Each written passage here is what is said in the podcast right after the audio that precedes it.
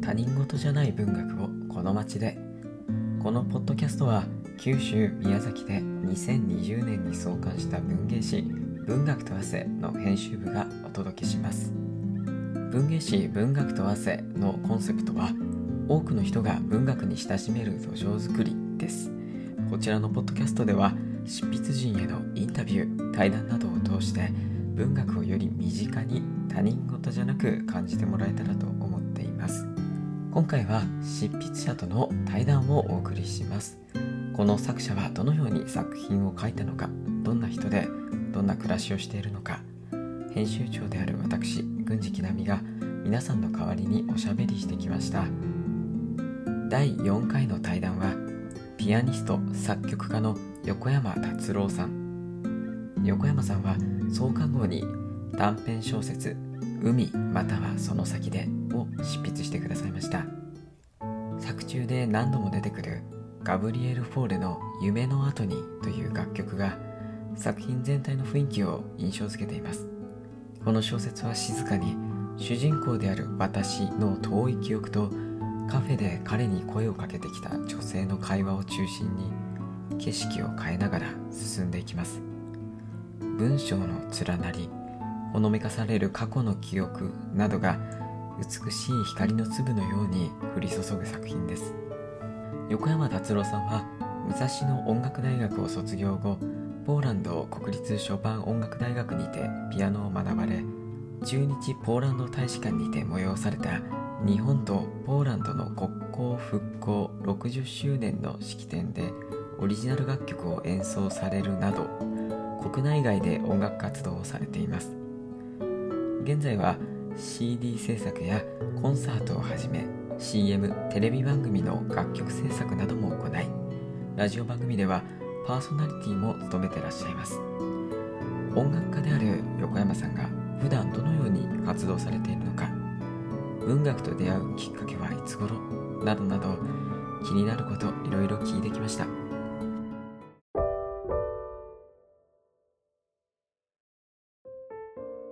今日は文学と汗の創刊号に、えー、と小説の方短編小説の方を執筆してくださった横山達郎さんとお話ししていくのと思ってます。よろしくお願いします。よろしくお願いします。もう去年の8月だよ。覚えてます？うん、覚えてます、覚えてます。結構。時間がね、もうん。うだいぶ経ちましたけどね。ね。でも短編小説って言っても結構長いボリュームのある話だったよねそうね。だから作家さんって本当すごいなと思いますよ。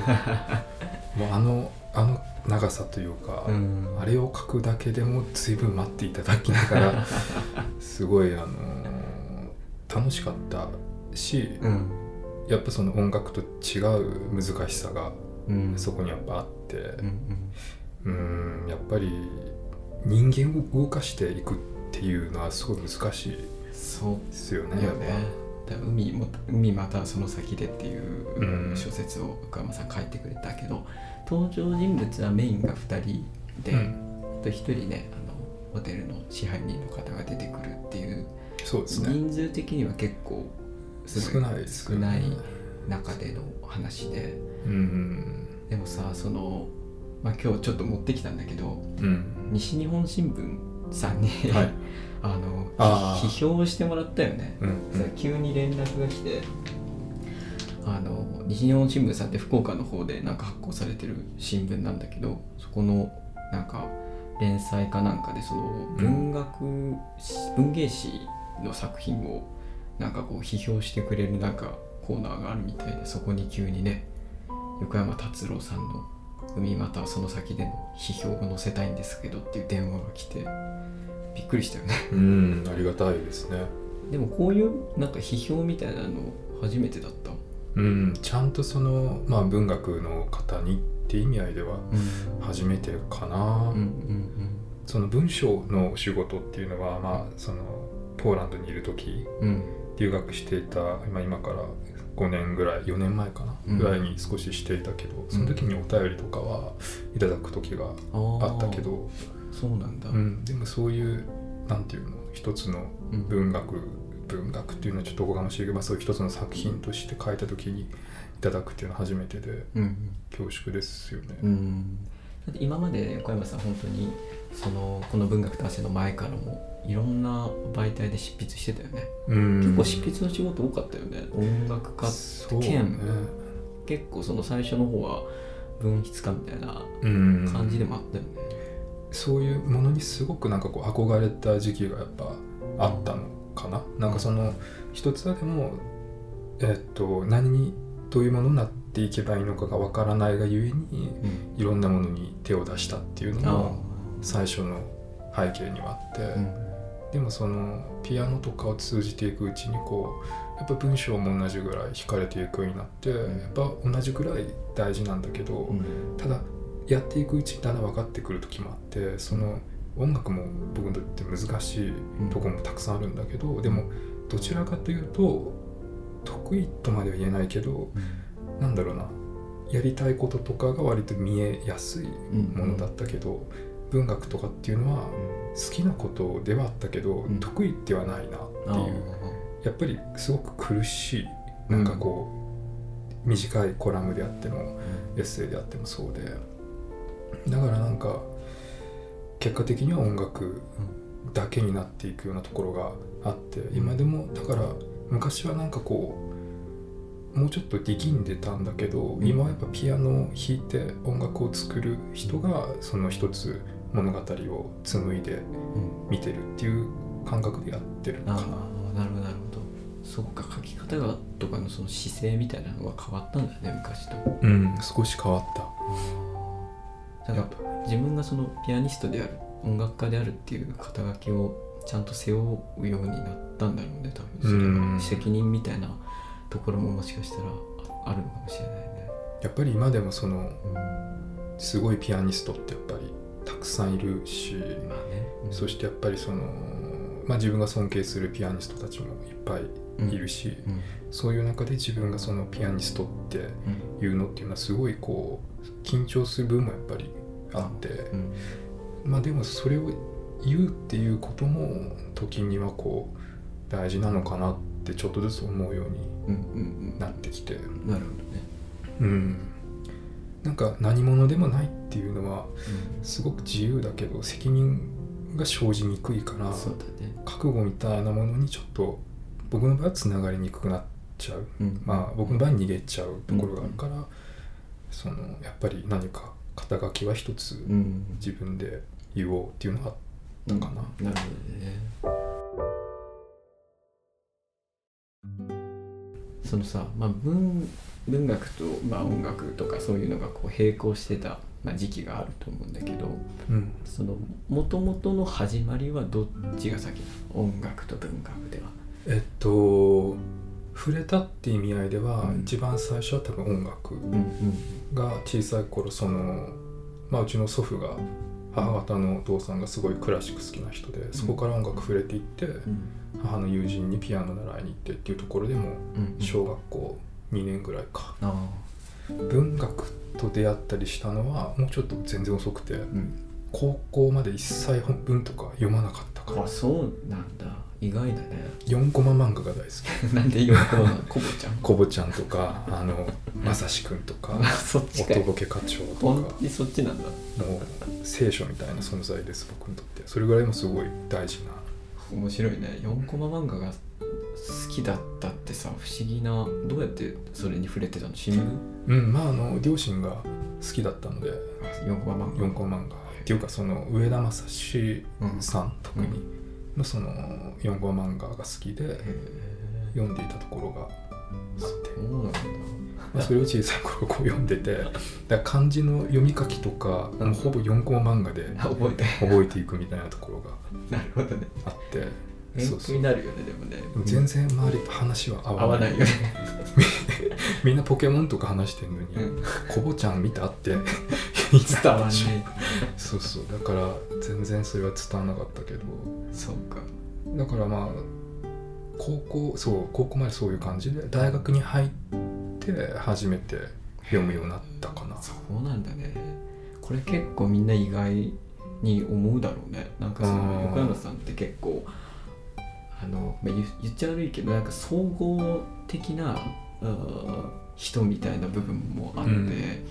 あの音楽はもちろんなんだけどなんかそれにプラスしてそのまとってるもの、うん。それがなんか、まあ、知性につながったりとかさそういう人だから結構横山さんの好きな本なんだろうとかさ、うん。横山さんが例えばなんか好きなうーん映画は何だろうとかなんかそういう風に見られる人だと思うんだよね、そう、ん。だからびっくりするかもしれないそのうん。4コマ漫画で育ったっていうのは、まあそうか。でもそうでもね4コマ漫画でその育ってるっていうのはねなんかちょっといいなって思った、うん。なんかさ起承転結そうそうそうでさ簡単簡潔に。もうこれミニマリズムだからね、うん。究極なので。そうそうそう面白いのよね。やっぱそのん。4つしかないところでオチがついて終わっていくっていう世界はうんなんか昔からどっちかっていうとそのうん。漫画にしても1話完結の方が好きだったかななんか。ってことは短編小説が好き。うん。結局やっぱそういうところになるのかなって思うよねなんそかっかそっか。短編が好きなとこがある気が。なるほどね。あでも小説はそうでもないか。長編読むけど、うんそうなんだね。まあ、だから大学でそう出会って最初読んだのがあの村上龍かな多分。あ村上龍が最初だったんだ。うん限りなく透明に近いというか 一番最初で。それが最初なのがあれだね。なかなかねそうだね。それ最初に読んで。でそっからあのまあいろいろ読むようになっていくんだけど、うん。個人的な出来事としてはそのえー、とピアノの先生が亡くなっちゃうんですよその時に。うん。で音楽の世界、まあ、特にクラシックはそうだと思うけど先生が絶対であってだからその先生を失うことによって急に自分のそのまあいわゆるなんていうのかな、まあ、昔よく使った言葉だけどこうアイデンティティみたいなうん。ものがこう損失していくようなところを感じて、うん本当は良くないんだけどね、そんなの世界的にそうそういう世界だもんね。ピアノの世界って、楽器とかってそうだよね。でも指定関係みたいな。そう。もうちょっとタフでいなくちゃいけないとこはあったけどだからそれまでそんなにちゃんと音楽とかを目の前にしていろんな角度から眺めたりとかしてどういうものなのかみたいなふうに考えたことって一度も多分なくって、まあ、純粋に好きっていうところがあって、うん。まあ、いろんなジャンルの音楽も聴いてたしっていうだけだったけど初めてその自分が鳴らしたい音とか音楽とか自分がこういつか死ぬまでで何がしたいのかみたいな急に突きつけられたところがうんうん。あって、音楽ってでもそのすごい寛容なのね、うん。なんかどんな形であってもその音楽として成立するところが多少あるし、うん。何人たりともこう受け入れてくれるような深いものもあるから、うん自己批判みたいなものがあんまなくって。そうね。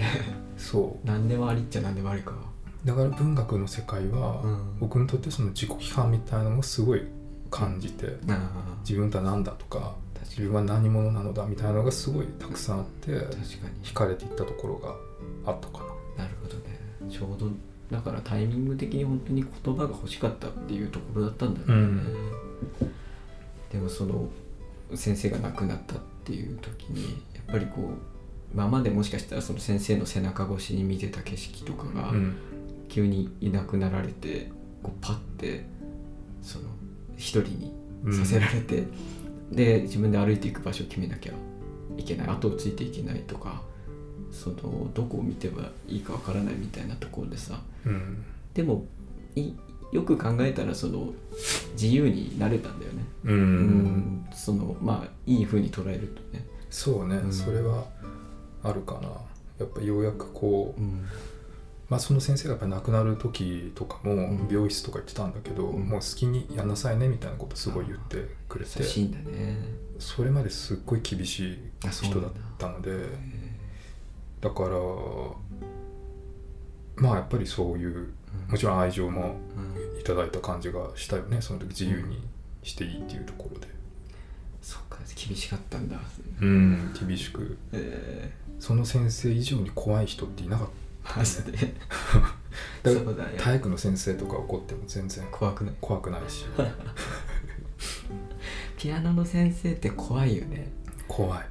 えー、いや俺もなんかちょっと経験あるわ。うん、うん。激高するよねそうそうそパーッとね。うでもやっぱりあれが良くないっていうふうに今はなってて。そっか。そうそう。なんかだいぶ変わってきたみたいだけど。あねそうなのね。教える世界も。あうん。ーなんかそのね先生ももちろんピアノピアニスト目指したりとかされててピアノの世界でずっとされてきた人が先生になってるじゃん。うん。やっぱ感情的うんとかまあ感傷的だよね,、うんやっぱりね。感動しいだったりもするしすごい喜んでくれる時の喜び方がすごかったなっていう印象がある、あるかも。ねなんかね。感情の振れ幅がすごい大きいのかなって、うん。でもなんかね。その人とピアノをこう多分習ったりとかしてるとなんかすごい教わるものが大きかったと思うんだよ他の大人うんと比べて。なんかうん大人って冷静でいなきゃいけないとか、うん、そのうんみっともないのは良くないっていう感じだで振る舞うけどなんかピアノの先生のその感情的な部分ってあんま向けられないじゃん。うん。子供だと、確かに。うん、だからなんかすごいすごいありがたい。ピアノだけじゃなくていろんな経験になったのかなってはうん。思うよねなんか。ねやっぱ自分よりその年上の人がうん。感情をこうむき出しにしてうん。怒ってる姿とかうん。喜んでる姿とかを見るって多分大事なそうだよね。それでその方法を学んでいくというか そうね。怒り方笑い方をね。そうだね。なんかそういうのがあるのかなって今思えば 思うけど当時は怖いだけ。だ怖いよね。けどね。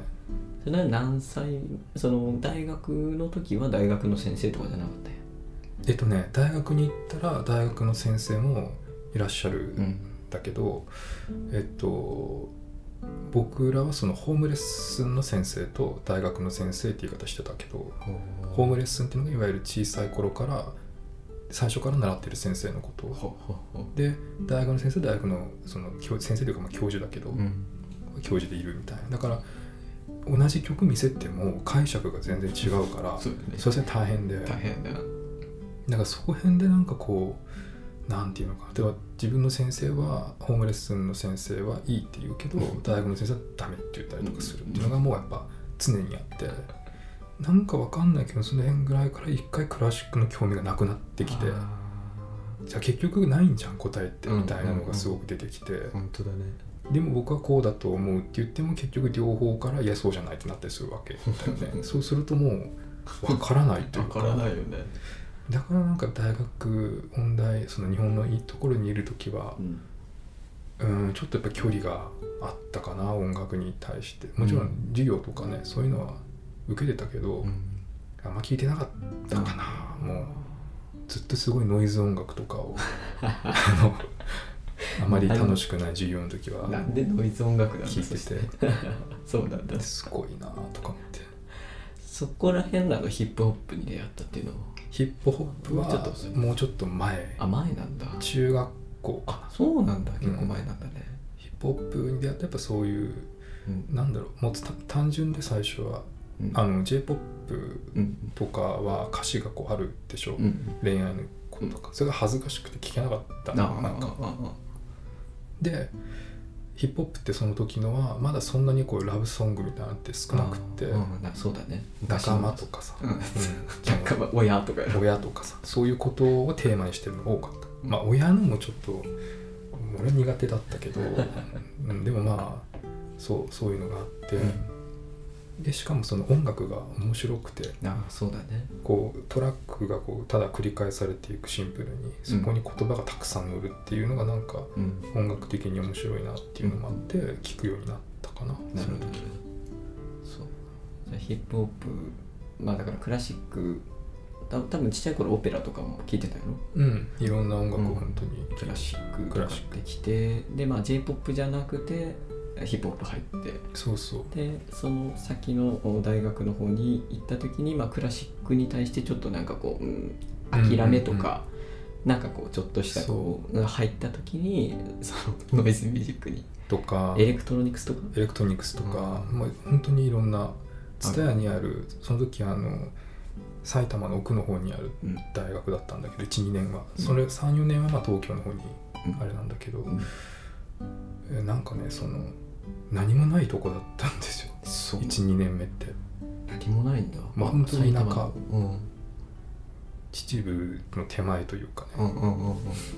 でもその自然は確か綺麗なんだけど、うん。やっぱでもその1819のまあね。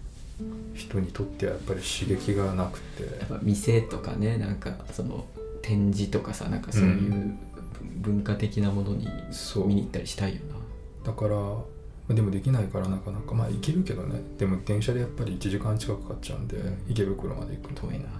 だから TSUTAYA にあるレンタルの CD とかをもう全部のジャンルを聴こうと思って 片っ端からこう借りまくっておその時になんかいろんな音楽に出会ったんや。出会ったかな。今みたいにそんなね Apple Music とかたくさんあるわけじゃなかったから。すごいねそれ。それで多分ほほとんどその一通りのうん有名なうん。アーティストというかジャンル。ジャジャンルにおける有名なアーティストみたいなのが聞いた聞いていって。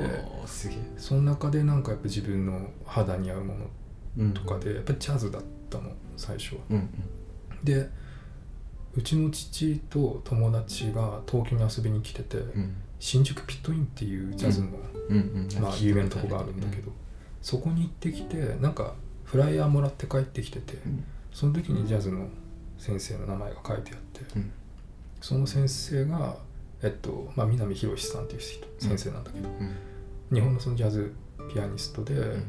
綾戸千恵さんとかの、まあ、ピアノやったりとか菊池成吉さんとか、まあ、そういう有名どころというかうん。すごい人だったんだけどでその人のところにレッスン受けれるようにうん。なって、まあ、ライブ聞きに行ったのよそのフライヤー持って。でその時になんかレッスン受けたいですみたいなことお願いして。言ったんや。そうそう。そしたら受けさせていただいてへえすごいね。と飛び込みっつうかさいきなりあって、うん。優しいね。優しいよね。今思うと本当まあそれででも引き受けていただいて体験レッスンに行ったんだけど、なんかもうほんとすごいこうデカダンっていうかこう敗退的な香りがプンプンしてて、そうなの。タバコこう吸っててそれ吸いながらピアノ弾いててすげえ。肺がこうさうん発見とこう剣内にこう落ちていく。マジ、パラパラパラパラってそれがすっごいかっこよくて。ありえないよね。だからありえない。ククラシックの世界だったらさ。そう。すぐ波紋よ。本当だよ。そんなことしたら。すごいそれはでも急にだから刺さったね人生にさ、バーってね横からね。だからものすごいなんかこうものを見たようなうん。気がして、うん。でその先生がその文章を書く人っていうかそのうん。文筆家としてもすごいあやってたんですそよね。うなのジャズのなんか。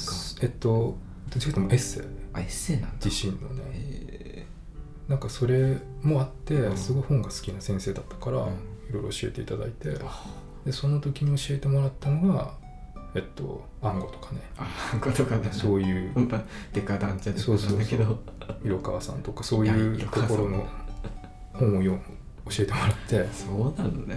うん、でそこへんぐらいからなんかそういう、うん。うん、なんだろうかな。いろんなものを熟考するうん。うん。癖を。うん。癖を。なるほどね。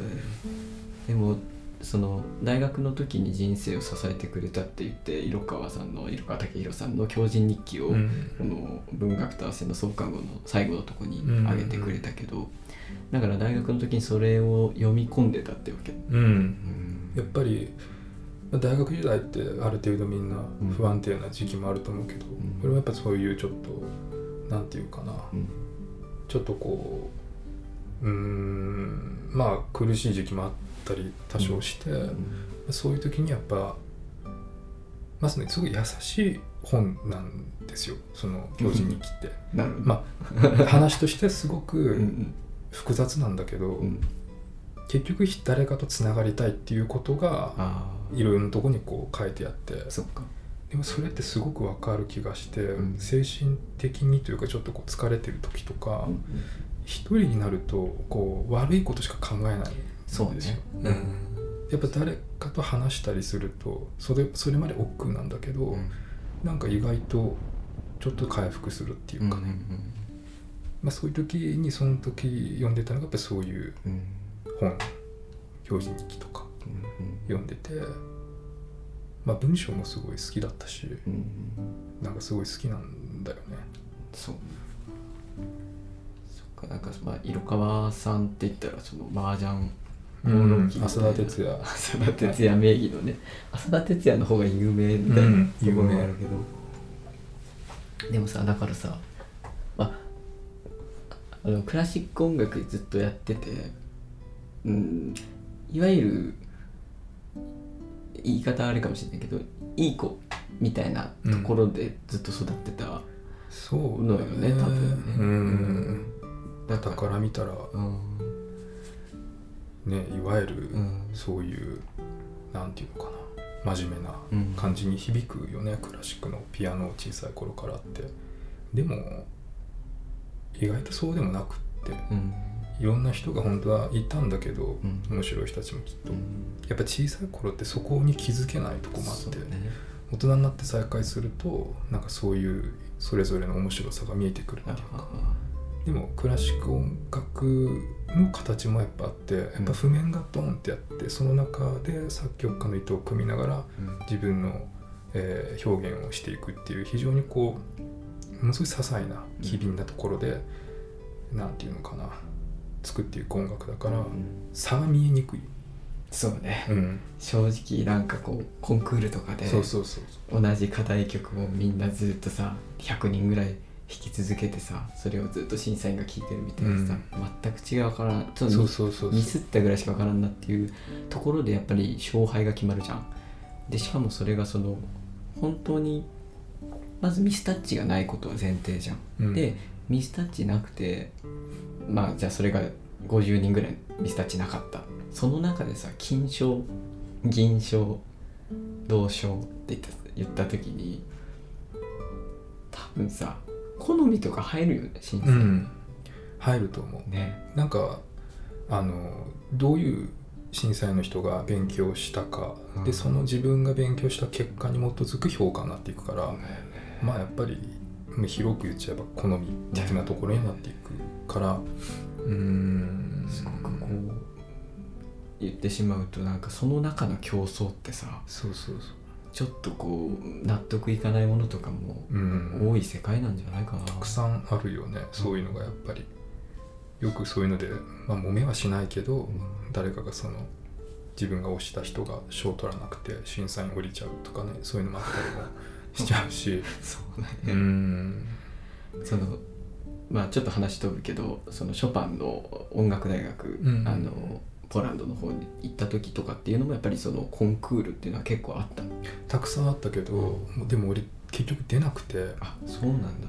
今思えば出てよかったんじゃないかと思う時もあるんだけど、うん。でもポーランドにいる時はそのポーランドでそのなんだろうな。まあピアノの弾き方ってちょっと改めて勉強したんだけど、うんまあ、クラシック音楽をもちろん中心に勉強してる中でなんかそれを弾き方奏法みたいなものをうまく利用して自分の演奏作曲するものにつなげれないかなと思いがすごくあってだからポーランドにいる時から作曲した曲を弾くっていうのを始めたのを初めてそれまではなんかライブしたりとかもそんなしてなかったのうーね、ん。だから26ぐらいまではじゃあ、えーオリジナル楽曲はなあほとんどなかったってこと？あったけど、うん。人前に出してなかった。ああ人前で作ってたんや。し、うん、曲数的には結構あったけどあそうなんだ、どうもやっぱりそのまあ自信がなかったのかな。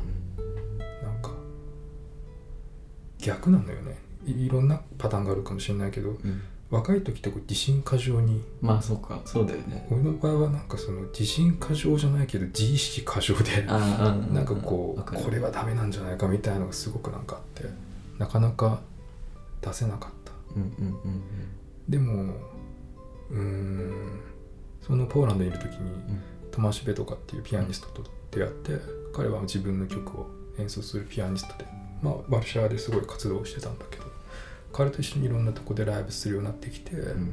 ちょっとずつこう自信じゃないけど、うん。反応をもらえるようになってきて、うん。でそこから CD 作ってみようって話になって。ああそうなんだ。だからそうまだちゃんとそういうふうな意味で活動したっていうのは時間が経ってないかなまだ。今までその、まあ、人前で発表してこなかった曲とかも演奏し始めたってこと？うん。あそうか。人前で弾いた曲っていうのはもう本当になんかちょっと弾いていた時にうん。パラって弾いて作った曲なんですっていうぐらいのもので、うん。なんかそのお金を取ってライブをしてっていうの本当本格的にっていうのはしてなかったねあんまり。じゃあ、えー、26歳かな？25か26そっかそっか。向こうに行ってからが多分本格うん的かな、ポーランドでじゃあ1作目に作ったのが、まあ、いわゆる横山ファンの中では白いアルバムって言われてる やつですね。そうそうまあそうですねソロピアノ。うん。0161っていう、うんうん。あれが最初のうん。アルバムだったんだね、あれはだからこれまで作ってた曲とかの断片的だったものを一つの曲にそれぞれしてうん。まあつなんていうかな載せれるかなっていう曲だけ選んでやったから今聴くとすごいこうなんだろうなやっぱこう力みを感じる力みるっていうかいい意味で言うとちなんかこうパワーがあるけど、若さやね。うん、若さをすごい感じる。まあ初めてね世に出てく自分が横山達郎っていうピアニストだっていうふうに世に出すさやつだからさ、うん。そりゃそういうふうな意気込みとかがね出るだろうけどそうそそこはでももう永久にないだろうから今後出すやつうでさ、ん。いいよねなんか逆にね。一番なんか純粋だよね、うん。その聞いてもらえるかわからないっていう不安もあるしね、聞いてもらえるんじゃないかっていう期待もあるし、そうだよね。でまあまあその今もう2作3作ってこう作ってきたさ。うん。出して聞いてくれるのがこういう方たちだっていうのが、まあ、ちょっと見えてきてるうん。部分があるからそのこういう風に作ろうっていうのがもう先にあるうんうんと思うけどそれが全くなかったわけじゃん。そうだね、うん。そのまあ作ってる曲がよく言われたけどジャズなのクラシックなのって聞かれうん。てて、そうどっちかじゃないといけないんだっていうのがなんかすごくあってまだそんな時代だったんだ。そうだね。でもそのインターネットの世界ではでもすごいこう有名になり始めてる人たちがそうだね。出てきてて、うん。でまあそういう発信の仕方もあるんだなっていうのは漠然に思ってたけど、うん。やっぱり聴いてくれる人っていうのがこのクラシックでもジャズでもないようなうん。音楽うん。いるのだろうかっていうまあ有名な人はねいっぱいいたんだけど、まあ、その時は特にそういうふうに感じてたよね。うん。そうか。うん。どっちかじゃないといけないっていうやっぱり、まあ、その横山さんがいた世界とかがまたそういうねところだったからっていうのもあるんだろうね。うん、なんか、ね逆に日本とかだとさあの被災市場みたいとかさなんかいろいろ言われるうんうんうん、でしょ、だからみんなそれぞれのカテゴリーの中で考えちゃううん、よね、わかんない。まあわかんないよね、でもね、もちろん久石さんとかもね素晴らしい音楽家なんだけど、うん。でもそのなんていうのかなやっぱりそういう有名な人がいるだけでそのジャンルのことを表現する言葉っていうのが存在しなかった。確か今でこそ例えばポストクラシカルとか言ったりとかに、うん。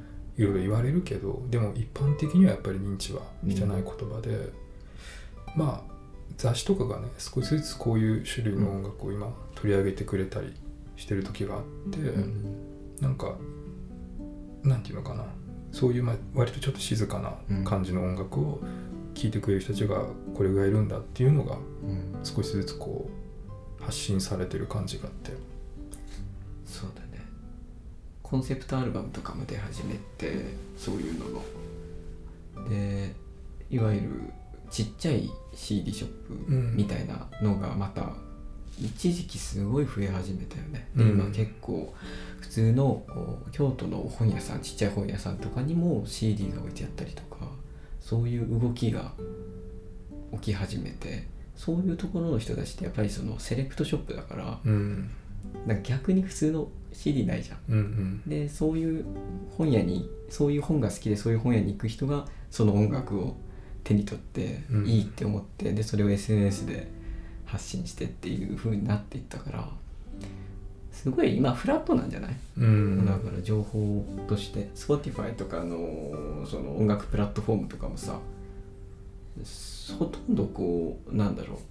CD ショップだったらこうドーンってうん。J p o p 洋楽とかって隅っこの方にこうパッてイージーリスニングみたいな感じだったけどそうじゃないもんね少しずつそういうのがやっぱ変わってきてね。サブスクとかがやっぱ出てきたりしてうん。音楽がやっぱこう情報になってうん。いって、いろんなものがまあいわゆる芸術って呼ばれてるものが情報になっていって、でもそうすると確かにその失っていくものもあるけどね。より大事にしようっていう動きも出てくるわけで、そうだね。やっぱりそういうののこう今思うと先駆けだったのかなっていう、そういうセレクトショップが出てくるっていうのは音楽がだから CD っていうところじゃなくてそういうアンティークなものだったり家具だったりそういうものと同じくらいこう日常に大切にこう、えー聞かれるものになってうんいくっていうのが生まれていったのかなと思ったりそうだね。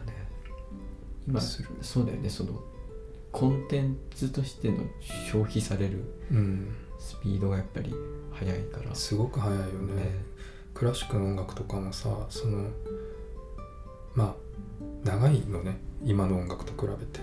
あそうだね。今の音楽ってね。多分1曲うん。4, 分ぐらいかな。ちょっと前後するかもしれないけど。昔の曲ってこうさ 交響曲とかあったり第して三楽章そう。全部で4楽章とか3楽章とかあって1時間近くあるものもあればさなんか3日ぐらいかかるようなやつとかも3日もかかるのそうそうそう。やばいね。でもそれって昔の人と今の人の時間に対する考え方がちょっと違ってて。そうだね。今の人っていうか今はやっぱりこういかに効率よくうん。時間を使うかっていうところがうん。大事大事になってるしスピードがこうあるから。いやあの映画早送りして見る人がいるって聞いてらしいね。ちょっとビビるよねでもそれこそ倍速にするんでしそう。ょそれこそ消費だよね。だからそのうん。あのストーリーがよ終えればいいってことよね。うん。おそらくね。声とか早送りだからさ多分ちょっとケロるよね。まあ変だよね。ね。すごい時代になったんだなっていうのはちょっと思ったけど、なんかだから情報にねやっぱ溢れてるというか。うんうん。でもね面白いなと思うけどみんながみんなそうなるわけじゃないっていうところがやっぱポイントなのかなっていう。いわゆるサブカルが生まれたようにさなんかこう、うん。起きた時にさやっぱ反対のなんか波に乗っていく人たちがうん。おるよね、うん。だんだんだからそれが如実に出てくるじゃないのかな。そういうまあテクノロジーの恩恵をうん。しっかり受けたいっていう人とうん。そういうものに対してノーっていう人もきっと出てくるし、うんまあ、共存するのがなるべくなんかこうまあそのやっぱ時代のこう流れとかうん。雰囲気とか香りとかやっぱあるのでそれはそれで面白がりたい自分もやっぱりいる。まあそそ今でこそだってその曲作ってさ、うん。スペインにいる友達に送ってうん。聴いてみてとか、そこでギター入れてもらってとかできるわけで昔だったらもうね すごい大変船に乗っていくしかでねわざわざ行くわけじゃない。確かに。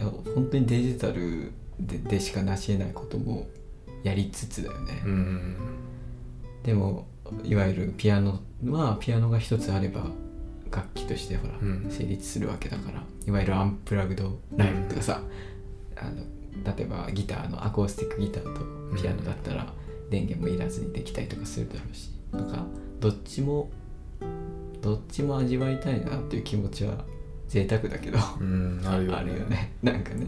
スピードもスピードじゃないものもね。そうそう。旅とかにしても昔のうん。ね菅敦子さんとかさ、うん。吉田健一さんとかの本読むとすっごい時間かかってるし、まあ、それがゆえのなんか楽しみがあるんだろうけど。多分さそれがゆえの文学があったんだろうなってうん。思うよね。やっぱ時間がかかって。読む時間がね。そうそういうの。でも今のその飛行機でさうん。外国にものすごい短い時間で行けちゃうっていうのはもう一回体験したらもうね、あんまり無理よね。うん無理だよね。飛行機とか。船便で行こうとはあまり思わない。思わない。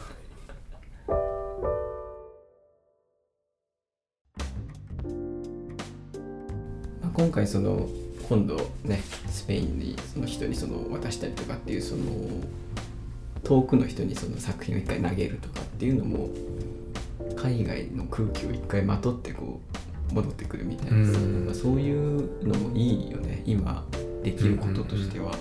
なんかそのポストクラシカルとか言われるようなジャンルにどちらかというとなるみたいなけど、うんそういうものってその音楽だけじゃなくてそういうテクノロジー的なものも意味があって、うんうん遠い人同士がつながることができた上でやっとこう完成できる音楽というか、ん。だからアイスランドで有名になってうん。すぐ日本でもそれが聴けるっていう、うん。そういうなんか一つのなんかこうコミュニケーションの潤滑さも含めてそういう呼ばれ方をしてるのかなって思うんだよね。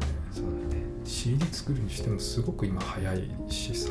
そうだね。安くなってるしね。だいぶ。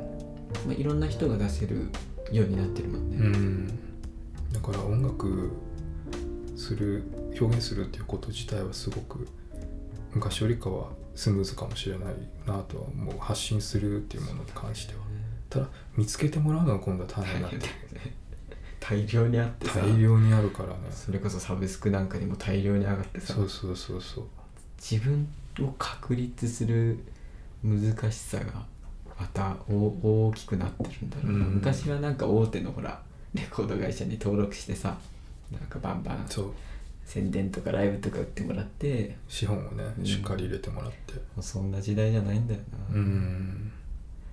いやでも音楽の業界音楽の世界って本当に目まぐるしいしものすごい勢いでなんか変わってて追いつけてない人たちがどんどん廃れてってるのを俺たちが生まれてし今ぐらいまでにすごい見てきたよね、うん。なんか早いよね。30まだ31とかなのにさ。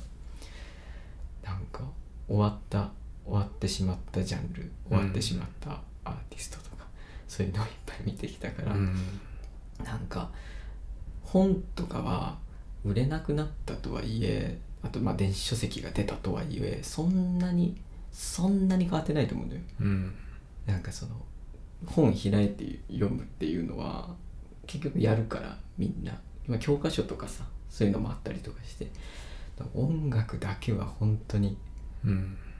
すごい変化してる。うん。ねなんかやっぱりそうだね。いろんな流れがやっぱあったかな。でもまたねこう今もこう90年代とかうん。80年代とかそういった音楽がまたこうなんていうかな。僕たちよりも若い世代の人たちが聴くようになったりとか、まあ、メンデルスゾーンってクラシックの作曲家がいるけど、うん。バッハとかのことまたみんなにこう認めさせたっていうかねそういうのがあったりとか必ずそういうこう動きが絶対あるんだから音楽する人の役割ってやっぱその自分が表現するのと同じぐらい過去の人のことというか、うん。そういうものも紹介していく力っていうのがうん。やっぱ演奏するってやっぱそのそういうことあなのかなっていう過去とこうつながる。うんうんベートーベンとかブラームスとか弾くともうその時代のものうん。になってうんまた弾くことができるしうんうん。なんかそういう面白さは音楽であるなって思う時はうん。あるかな。うんうんあんまないもんねその文学の世界でこうリメイクっていうかさリメイクはない、ね、誰かがこう新しい解釈でそれを書くってさないね。やっぱりねそこでもう確立しちゃってそう。てか失礼みたいになっちゃうよね。そう。だからそこがなんかいい意味で音楽の寛容さを感じるんだけど確かにね。それゆえにちょっと自由度がうん高いっていうのか低いっていうのかちょっとなんとも音楽のオリジナルのものを作るってめっちゃ難しそうって思うの。うんコード進行とかさが被るってこと結構ざらにある。いやもうものすごくある、ね当たり前だけどさそんな限られてるわけじゃん、でじゃあメロディーをオリジナルのものをってなってさすごいこうそれで他の人ともしかしたら同じとかっていう可能性もあるわけで、うん、数式的に考えてこう確率を作っていくとやっぱりどんどんどんどんね失われていくわけだからやっぱり似てる音楽とかもいっぱいあるし、うん。うん。たくさんあるそういうのはね。すごいよね。だから。そういうのからでも離れようとしたその音楽のなんていうかな、うん。時代もやっぱあったんだけど、えーどういうあれだったそのえっと新音楽派っていうのがあって、うん。そういう音楽のドレミアスラシドとかっていうものを全部バラバラにして、12音技法っていう、うん。まあ、そういうものがあってそういうところに落としていって、まあそのまあ、音階をこう解放していくっていうのがあったのかなって俺は思ったんだけどだからその当時のソ連とかうん。ああいうところではその音楽禁止になっててうん。結局まあオーストリアとねソ連だからあれなんだけど、まああの自由っていううん。概念が伝わってしまうっていうそうっていうふうに書いてる本とかが怖えあったね。そうなんだ、うん。人々に自由を与えてはいけないみたいな感じだったね。うん、やっぱこう戦争とかが起きるとやっぱその時代と音楽も結構近くてね。新しい音楽がいわゆるクラシックの音楽の歴史で学ぶ時に変わったなっていう時っては前後にちょっと戦争がある時がやっぱ多くて。やっぱ外国の人がこう入ってくるじゃん、そうだね。それでこういろんな影響を受けて。うん。うん。だからそういう意味合いでは時々その音楽が希望だとかいろいろあるんだけどちょっと怖い部分もあって。怖いね。なんか俺はあんまり一概にうん。言えないんだよね、うん。なんかそういう、いわゆる人の死とかうん、流れた血とかそういうのも含まれての変わってきてるんだね、うん。新しい音楽が生まれてんだね。そうだね。でも音階をバラバラにするっていうのがタタブーぐらいの時代があったんだよね。不思議だけど。なんかその当たり前のこういうコード進行でこういう例えば楽章があってとかっていう音楽の作り方じゃないとダメですよみたいな時代があったわけだ。うん。まあそうだね。まあなんていうかとにかくそういう新しいものを求めてるけど、うんそれがうまくまあ禁止されたりとかなんかそういういろんな制約もあったのかなって、まあ、推測でしかないんだけど、思うし。うん。でもやっぱそういう音楽ってまあお俺の場合はだけど耳で聞くとそんなに心地よくはなくって、えまあ、心地いい音楽ももちろんあるんだけど、難しいよねそういう頭でこう作っていくうん。テクスト的に作っていく面白さとうん。耳で聞く喜びっていうのは必ずしも一致するっていうわけじゃないし、うん、だから最近はすごいシンプルなものに惹かれることが多いかななんか、あうん、ピアノにしてもあうん。なんか音数のちょっと多いものばかりじゃなくてね、うん。少ないものっていうかドミソとか弾いてその響きだけでも満足しちゃう。そういう。なるほどね。コンサートとかねいつかいつか？してみたい。ドミソって弾いて？そう。でストって押してもして？もうずっとこっちってしとく。音の余韻をみんなでこう聞くみたいな。で次違うその3音パンって弾いて。また待つ。ちょっとね宗教的になってくるけどね。それでこうじーっとして消えるの待ってくしゃみとかした時とかね。客席の方ちょっと睨んじゃったりしちゃうっていう全然楽しくない。楽しくない。いやでもさ実験的なのいいねそういうね。なんかね。うんまあねそういう音楽もいっぱいうんあるしね。ね。ピアノを端から端に押せとかいう曲とかあるんだよなんか。どういうこと？何すかねラモンテ・ヤングっていう作曲家だったと思うんだけどね。どういうこと？端から端にピアノを押せとかここで蝶を放てとかね。で蝶？そういうそう蝶々とかね。超用意しとかないといけない。そうそうそう。とかなんか頭おかしいんかい。ろいろそういうのがね。やばいね。ピアニストっていいピアニストとかまあ音楽家とかっておかしいな人多いよやっぱり。すげえな。うん変わった人多いよね。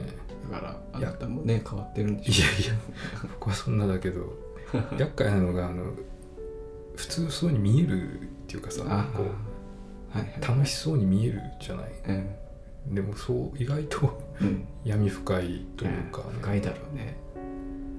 音楽って目に見えないしその俺はほら写真とかさそういうところで目に見える成果物を作ってるからなんか音楽の人たちのすごいのはその目に見えないものでい何時1時間2時間うん。持たしてうん。人を満足させて帰らせるってすげえって思う不思議だよね不思議めっちゃ不思議。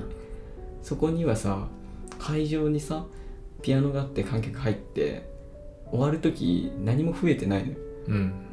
物物質的に。で例えばそれで別にドリンクとか出るわけじゃない時もあるやん。で物質的に何も量が変わらないところに2時間過ごして満足して帰るっていうのが音楽ってなんか本当に本当にだから心のものだよね、うん。なんかその精神的でしかない。うん。物質的満足一切ないから。そうね。すごいなってコンサートよくね横山さんのコンサートとかで手伝いとかで行った時とかにさ思う、うん。お客さんが俺はその結構スタッフで入ってるからお客さんの入場うん。で休憩で帰っていくところを見ててやっぱりこう表情とか高揚感とかがやっぱ全然違うわけ。うん。あの入ってきた時はもちろんちょっと緊張してたりとか、うん。そうそわそわこれからどんなのが始まるんだろうっていう感じでで休憩の時はなんかこうちょっとこうふっと息が抜けてる感じで終わる時はもうなんか釣り合いがいたらすごいバーって喋りながらうん「よかったよね」とか「次のコンサートのいつなんだろうね」とかっていう話とか、まあ、CD 買ってたりとかさ、全然違うの。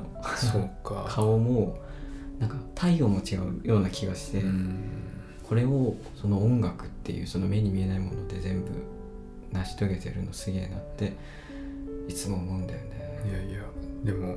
本当なんだろうな月並みの言葉かもだけどやっぱ来てくださるっていうのは本当ありがたいですよ。今この時代にね、本当に。本当にね。なんて言えばいいかわからないけどやっぱりひそのもちろん音楽があった方がいいいいけど、うん。じゃあ生きる死ぬに関わる時にいるかっていうとねやっぱり違う時もあるから、その中でやっぱそれぞれいろんな事情を抱えてる人もいるし、なかなか行けない人もいるし、うんそういう人たちがこうお金を払って来てくださるっていうのはうーんやっぱありがたいし、んなんかそういうのを当たり前にしちゃいけないなっていうのうんは、すごくやっぱ毎回毎回感じるよねでもやっぱり自分がその自分のライブって体験できないそうだかね。ら なんかやっぱどどんな感じなんだろうって思う時はあるけど、ね。うん、でもなんか終わった後に「どうでした?」とか一時聞くのもさ。なんかさ急にさ会場出てきてさ帰ろうとしてどうでした？そうそう。一人一人に「ちょっとちょっといいですか？どどうでした?」って一人一人こう。嫌だよね。嫌だね。帰り際が一番嫌だっていう、そう帰り際にもうなんかその俺もさ帰り際にさこう、うん。挨拶ぐらいならうんうん、そうだね。いいと思うんだけど、それ以上になんかね。そうそうそうな何の曲が良かったですか？3, 三番目ですか?」って言って「3番目の曲名なんだ?」とかこういうふうに聞いちゃうみたいな。絶対行きたくない。の嫌だよこの人のコンサート絶対行きたくない。です追加メモしといてくださいとか言って厳しい。アンケート書きましたかっつって。濃い嫌な人じゃんってなっちゃうしね。でもアンケートとかさ取るんだっけ？アンケートあんま取んないの1か回か2回だけ取っあだけどね。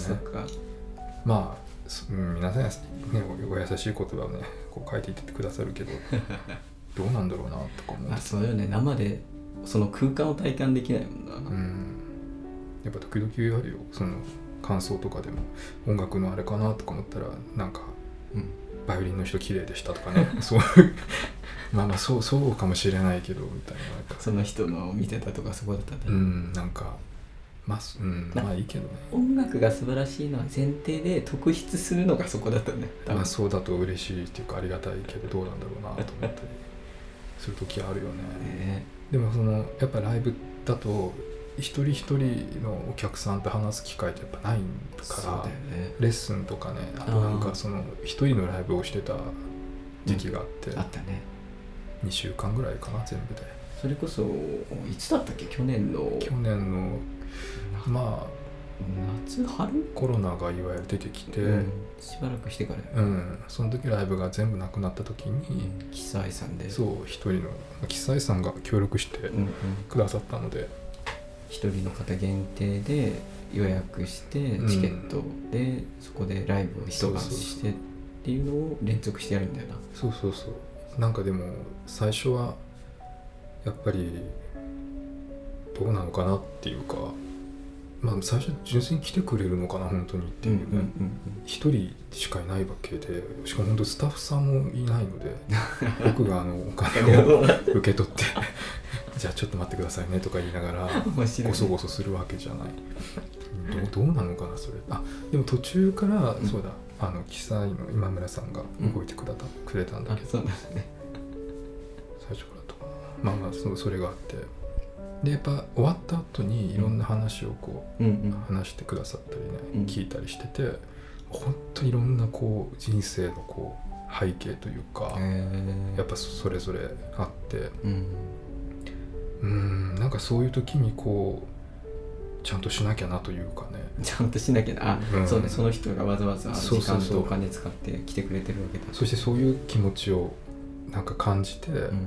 聞いてくれてるんだなとか、うんなんかねそういうのを感じる時はあったからすごく勉強にうんなったしすごいなんかうんそうね勉強になったかな、うん。またねそういうのもできたらいいなと思ってるけどうん。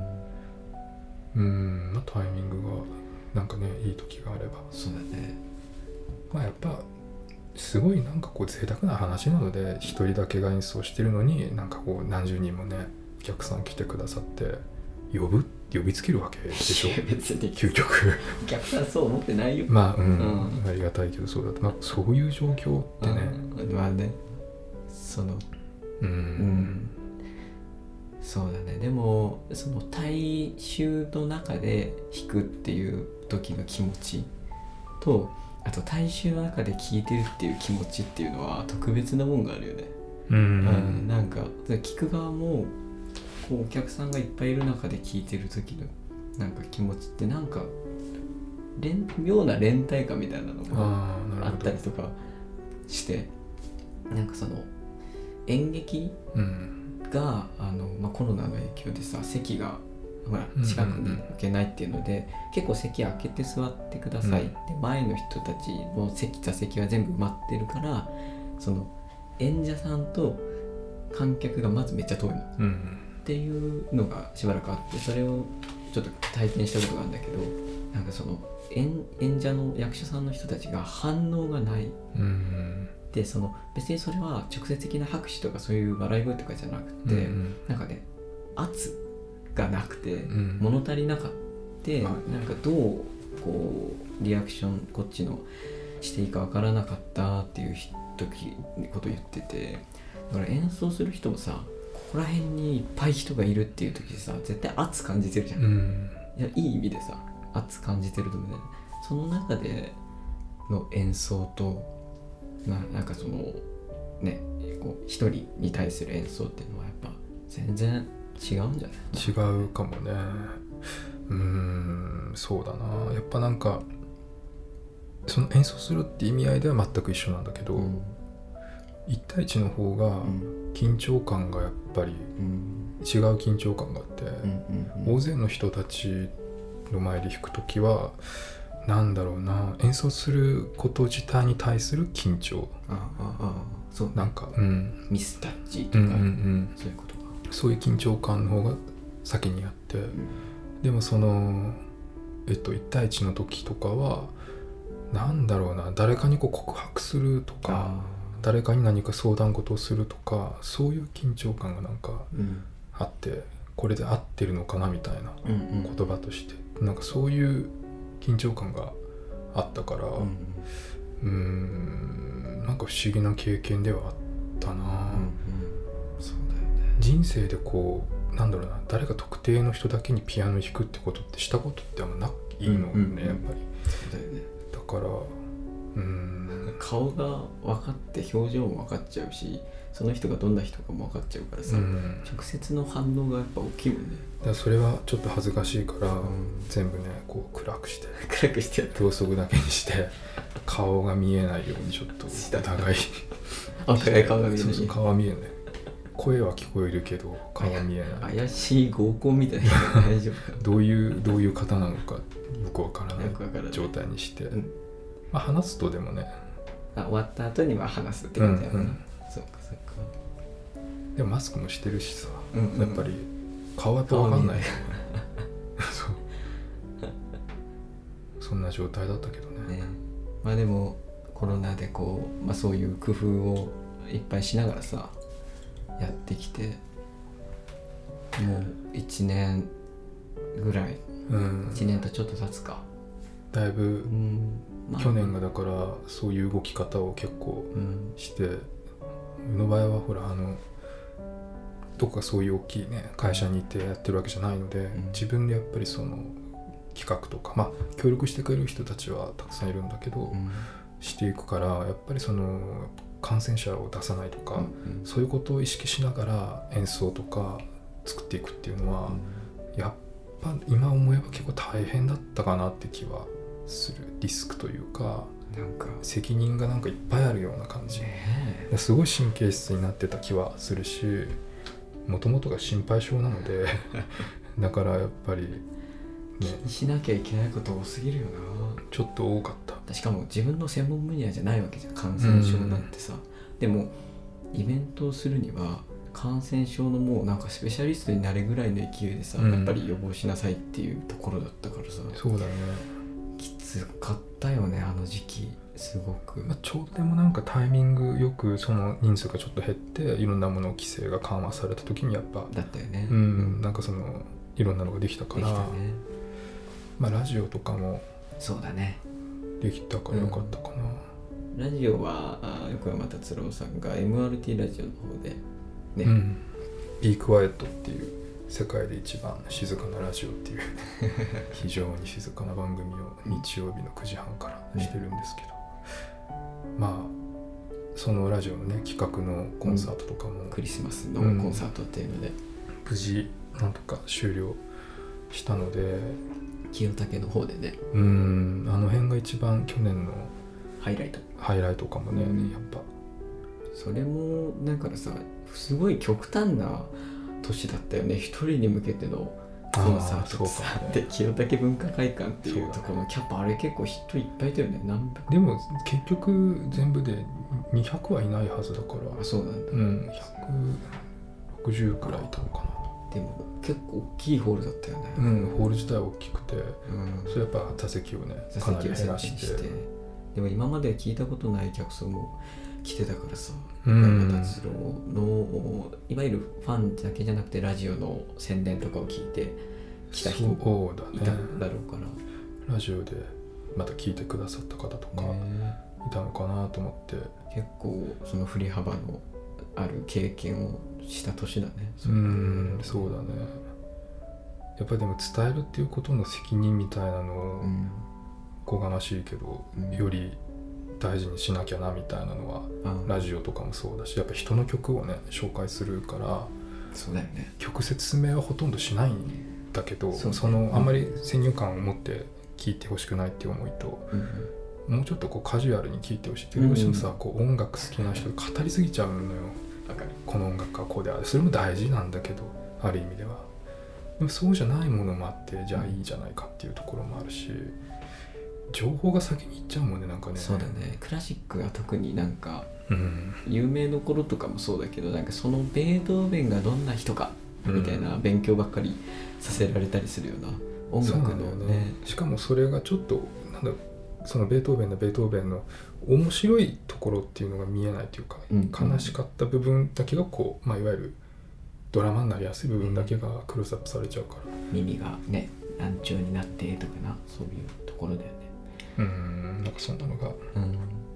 なるからね、うん。だからでもそういうのはなるべくちょっと一旦伏せといて、うん。気になった方がもう調べていくから、曲の紹介をするっていうのを淡々とうん。って思ったけどね。ビークエットは毎週何曲かな？45ぐらい、えっと5曲5曲流かしてて1曲流して2曲目の時にちょっと自分で文章を書いたものをまあエッセイのような小説のようなものをうん読んでそれに合った音楽を合わせてうんであとまた2曲流してうんやってるけどでもこう選曲するじゃない？毎週、うん。全然でも苦じゃないっていうかうね、ん。やっぱ好きだからね。好きだからなんだろうね、だからそれはでもツタヤで聴きまくった そのレンタルして聴きまくってジャンルをとりあえず全部知ったからできてるんだろうね。うーん。ね寛容さ増えるよねやっぱ知るとすごいよね。うーんよく流すもんね音楽を横山さんは。うん。車に乗る時の選曲もすごいもんずっと選んでるよね。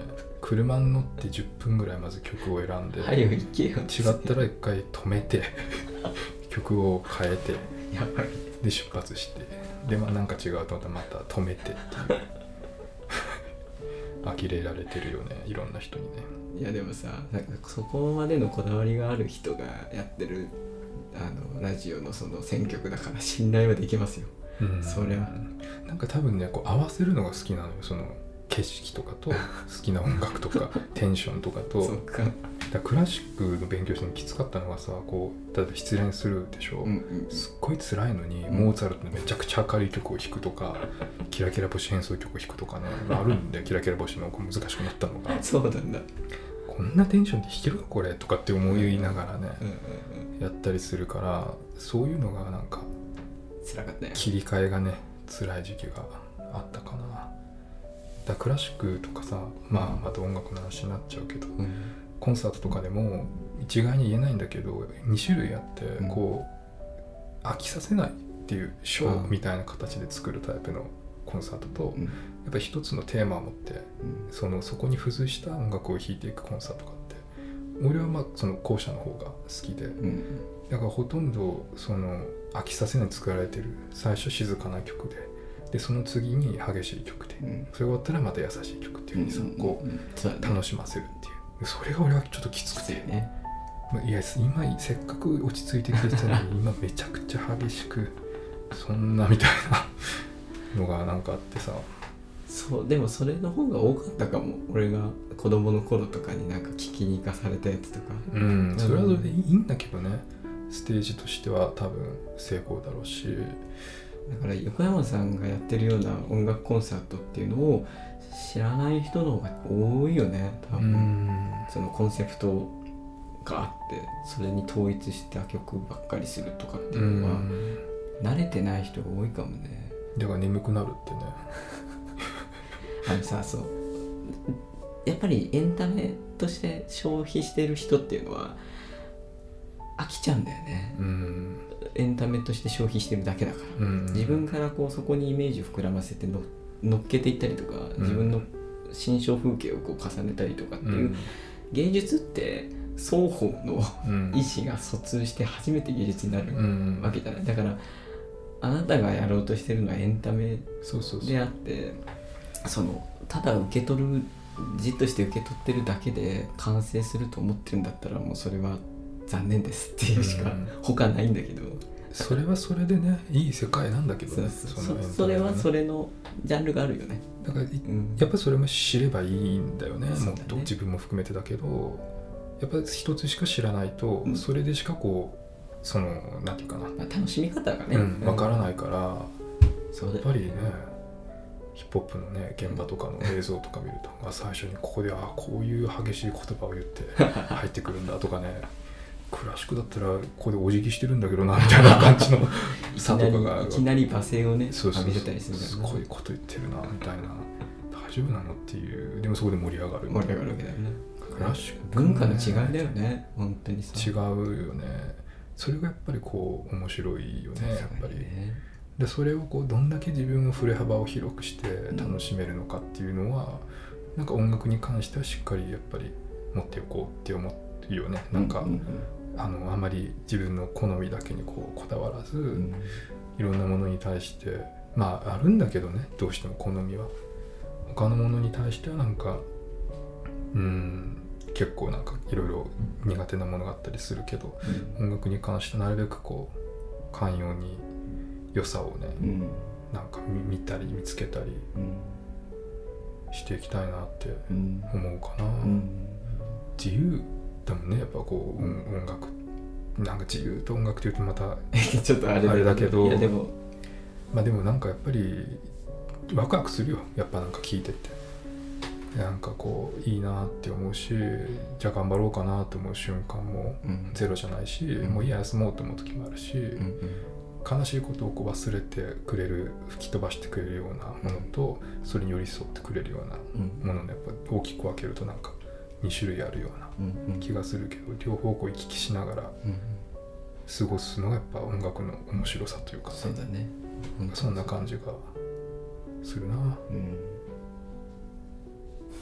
文学なのにすみません音楽の話ばっかり。だから今日はせっかくだから音楽をね横山さんのピアノもねちょっと後で弾いてもらおうと思ってるんだけど何が何を弾いてもらおうかなと思っていろいろ考えてたのよ、す好きな曲とか言ったらいっぱいあるからさ横山さんのアルバムとかの中本当ですか？いやあるけど なんかそんなのねみんな好きな曲あるしさ「いやお前はそれを選んだのか俺はレモンが聴きたかったね」とかって言われるとちょっと困るので。どうしようかなってすごい悩んでて。横山ファンはほらねみんな好きな曲あるから。いやいやいやいややってみるいいんですよこだわりが。だからそのニャゴニャゴ言っちゃったけど。いやいや。どうしようかななんかムーンレスとかはさなんかこうあれよね。ちょっとあれかな。あるよね。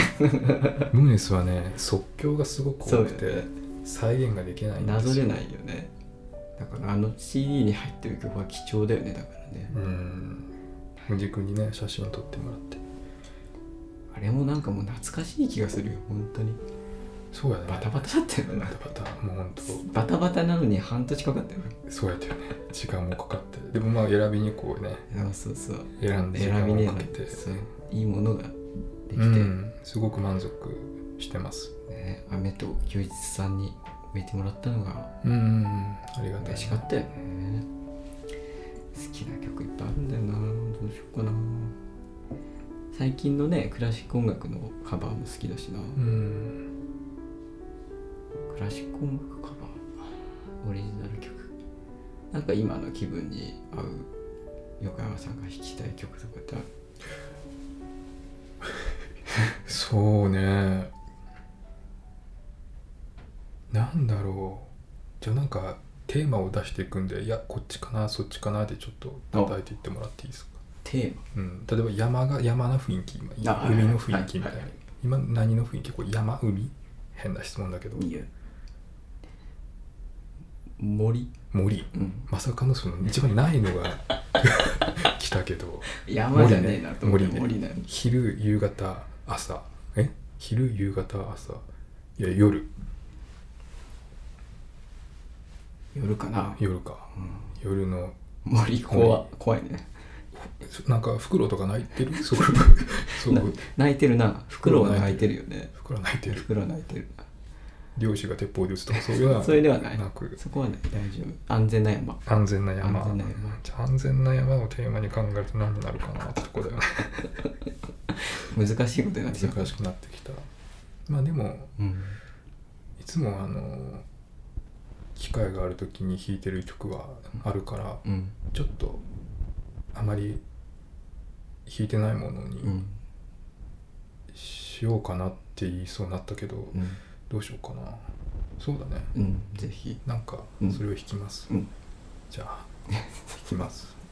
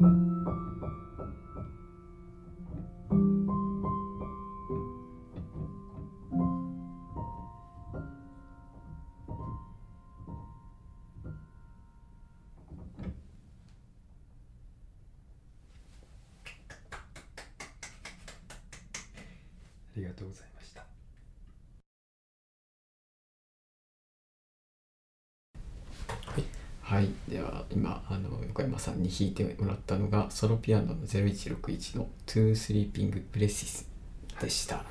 あの僕の好きなあのサウンドクラウドに前横山さんがあの音楽をアップロードされてた時に、まだちょっと知り合ってお知り合いになってそんなに経ってない時でああ。の2018年。あそうか。帰ってきてね。帰ってきて結構すぐぐらいの時。ポーランドからってそう時だよね。そうそうで横山達郎っていう名前でピアニストがいるっていう、まあ、うっすらしたのが知ってて、うん。でなんかライブをしてるらしいみたいな。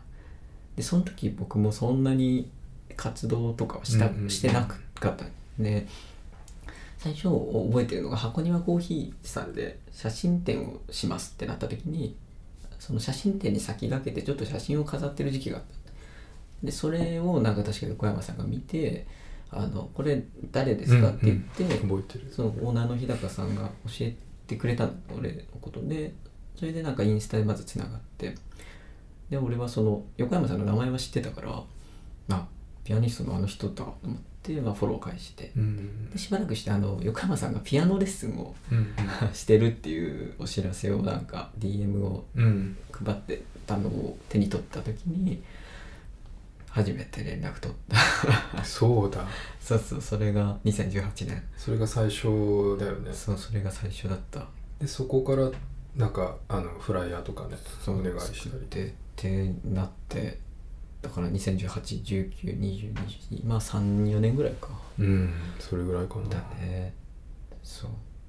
そういうまあ経緯で。で最初本当に CD とかがまだ手に入ってなかったからそのインターネット上にアップされてる曲でその0161があって、それをねずーっと聴いてたのよ、ううん。ん結構音楽聴きながら作業するタイプだから、うんずーっと聴いてて繰り返し繰り返し。ありがとうございます。でストスリーピングの方は本当にもちろんレモンとか、まあ、そういうサイとかあの0161の中には今のコンサートでも結構たくさん演奏するやつがあるけど、うん。なんかねすごいそのちょっとこう隠れてるような何かのこう つなぎじゃないけど、うん。何かの余白みたいな曲もたくさんあってそれはあのシーワーズの方にもカーテンとかうんうん。あると思うけど、そういう曲ってやっぱこうそういう曲にこそセンスが見えるというかうん。なんかあるから、横山さんの曲の中でもそういう曲がグッとくるかな。いやいやありがとうございますなんかあまりこうメロディーのうん。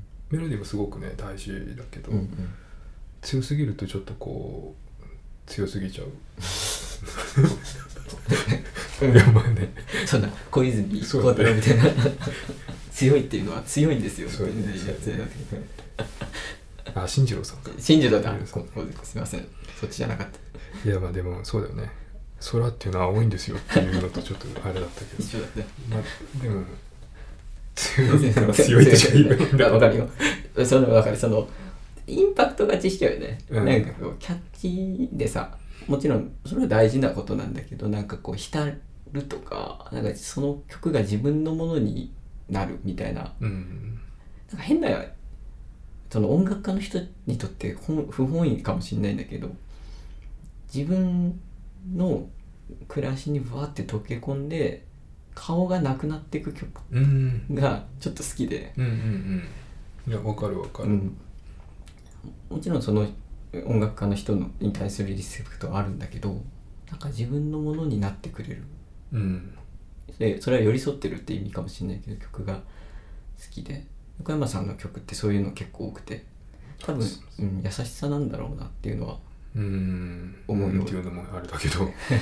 そうでもあのなんだろうな俺もその自分の曲をね、こうなんて言えばいいのかな。自分の曲に対してそういう感情はあんまり抱かないけど、うん。でもやっぱ人のね作った曲聴いてうん。好きなアーティストとかのね、うんうん。なんか時々こうこれ自分のために作ったんじゃないかっていうぐらいこうハマる曲っていうのあがあるんだよね。あるんだよね。それがやっぱなんか楽しみだしそうだね。自分の音楽がもしそういうものに多少なりともなればうんうん。やっぱ嬉しいよね、うん。そういうのはすごく。そうだね。うん。いやーでも今後のまあじゃあまず音楽の方では今後の活動予定でなんか発表できるものとかえっとねあのーそれこそ軍司君も参加していただいてるんだけどヌーンっていううん。名前でうん。活動してるのが一つあって、まあ、僕と、えー、玉里空美さんっていうエレクトロニクスとか、ん。まあ、いわゆる打ち込みで曲を作るのが方がいてと軍司君が映像で入ってくれてて、うんなんかその活動とかのまあ今後ライブとかもね、うん。できていけたらいいなと思ってるし、ね。僕自身もそのなんだろうピアノのソロのうん。アルバムをまたね、うん。出したいなと思っているので、うん。まあその「ムーンレス」というちょっと静かなうん。音の作り方も隣から聞こえるようなものをうんうん。ちょっとそういうある種特殊なものの後なので、えっと、結構ストレートななんかピアノのアルバムをできたらなって思ってるうんところですね。ソロピアノのソロピアノっていうこうソロピアノっていうなんか純度のこう高いやつになるのかな？うん、うん。そうだね。なんかクラシックの曲とかもあカバーカバーというか弾いてみて、ええうん、なんか自分の少しこう原点に近づいていくようなところとうん。うんなんかそのなんていうのかなもうちょっとピアノに向き合ってうん。みたいなっていう気持ちで作ってるのが今一つあるので、うんまあ、今年のどこかでなんかうんまあ発表というかねうん。出せたらいいなと思ってますね。うんうん。うん。じゃあまあ、えー文芸誌のお文学と汗の方では第2号の方はまあ予定としてはどういうジャンルになるかな、えっとね。ショートショートみたいな。前話したのとちょっと変わっちゃったんだけど窓をちょっとテーマうんにし直してまして、ほうほうほう。あのーまあ窓に窓にまつわるいくつかの物語があるようなものにちょっとしてて、まあ新しい、うんうん新しいが、えー、とテーマだから。うんっていうのがあってえっと最初書いてるものも正直あったんだけど、うんなんか釈然としなくなってしまって。あまあ、でもそれをちょっとこう形をいろいろ変えて今やってるんだけど、窓っていうものもいいなと思って、うん。こう開けるじゃない？常にこう新しい風も入ってくるし、うん、なんかそれすごい風通しがいいなうんなんか別にその今のそのコロナの影響じゃないけど、うんうんすごいそういうのに反応するんだよね。だね。うん。最近こう風通しのいい環境そうだね、うん。とか、そういうなんか今までなかったよねそういう。うん。なんかこの入って換気ができてるかとかさ。そうそうそうそう。なんかねだからそういう意味合いでその新しいっていう言葉は非常に難しくてさ、うんうん。どっちにも取れるんだよね意外と。そう。こういい意味でも取れるし悪い意味でもちょっと歪曲してしまったら取れちゃう。うん。湾曲。そういうのがなんかこうあるのでうん。うーんまあ話が長くなったけど、まあ、とにかく窓っていうものでショートショートうん。してます、はい、わかりました。楽しみにしてます。よろしくお願いしまよろしくお願いします。そうだね。でもうん少しずついろんな活動が多分できていく年になると願ってるしなんか今後何かそのいろんな動きがあったとしてもさそのまあ情勢的な話で。でももうなんか1年過ごしてちょっと歩み歩き方とかす、うん、うん精神のこう置き方とかがなんとなく分かってきたと思うからなんかちょっと進む年にうん。なればなって、まあね、うん。この普通にね歩くのが難しいけど。うん、なんかね。なんかスキップするぐらいのね。そう普通にじゃなくてもスキップでこうみたいな感じスキップで行こうそうだね。そのことを。よくわかんないけど。スキップで行こうで終わっちゃうけど、まあいいか。そうでもそういう気持ちでなうん。いけたらいいよね。楽しいことをうん。忘れないでうん。いく感じですかね。そうやね。うじゃあまたなんか機会があったらあの第2号出た後にも多分いろいろ活動文学と汗の活動自体もいろいろしていかなきゃいけないと思ってるんでポッドキャストの方もまた懲りずに出てください、ん。もちろんです。はい。いくらでも。はい、またよろしくお願いします。はい、今日は長々とすいません。ありがとうございました。ありがとうございました。ではまた。失礼します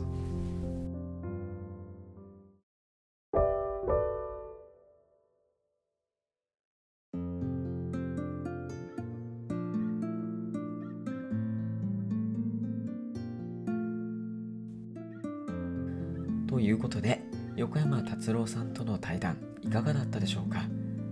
長丁場でしたが真面目な話の合間にふとこぼれるユーモアに横山さんの人柄が見えましたね。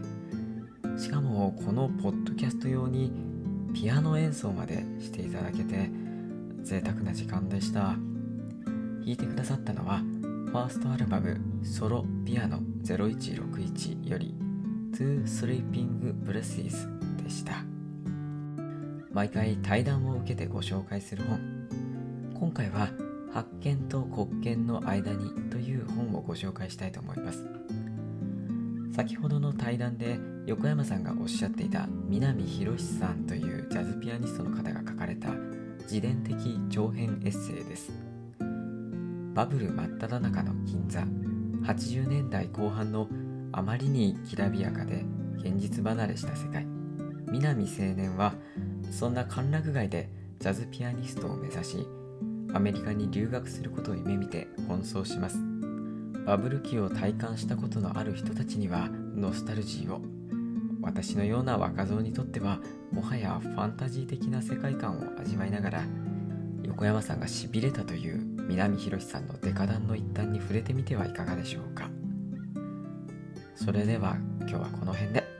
文学と汗編集部編集長の郡司きなみでした。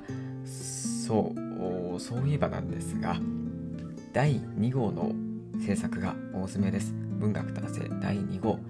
来月2021年5月には発行を予定しております。執筆陣の皆さんの作品はもう全て集まっていてあとは試し刷りしたりとかノンブルを振ったりとかまあ構成とか編集部が血眼になってやっているので完成間近です。またオンラインストアでの販売も行いますのでもしよろしければ気にしてやってください。きっといい本になると皆さんの作品を見ながら思っております。魂込めて命削ってやります。それではまた。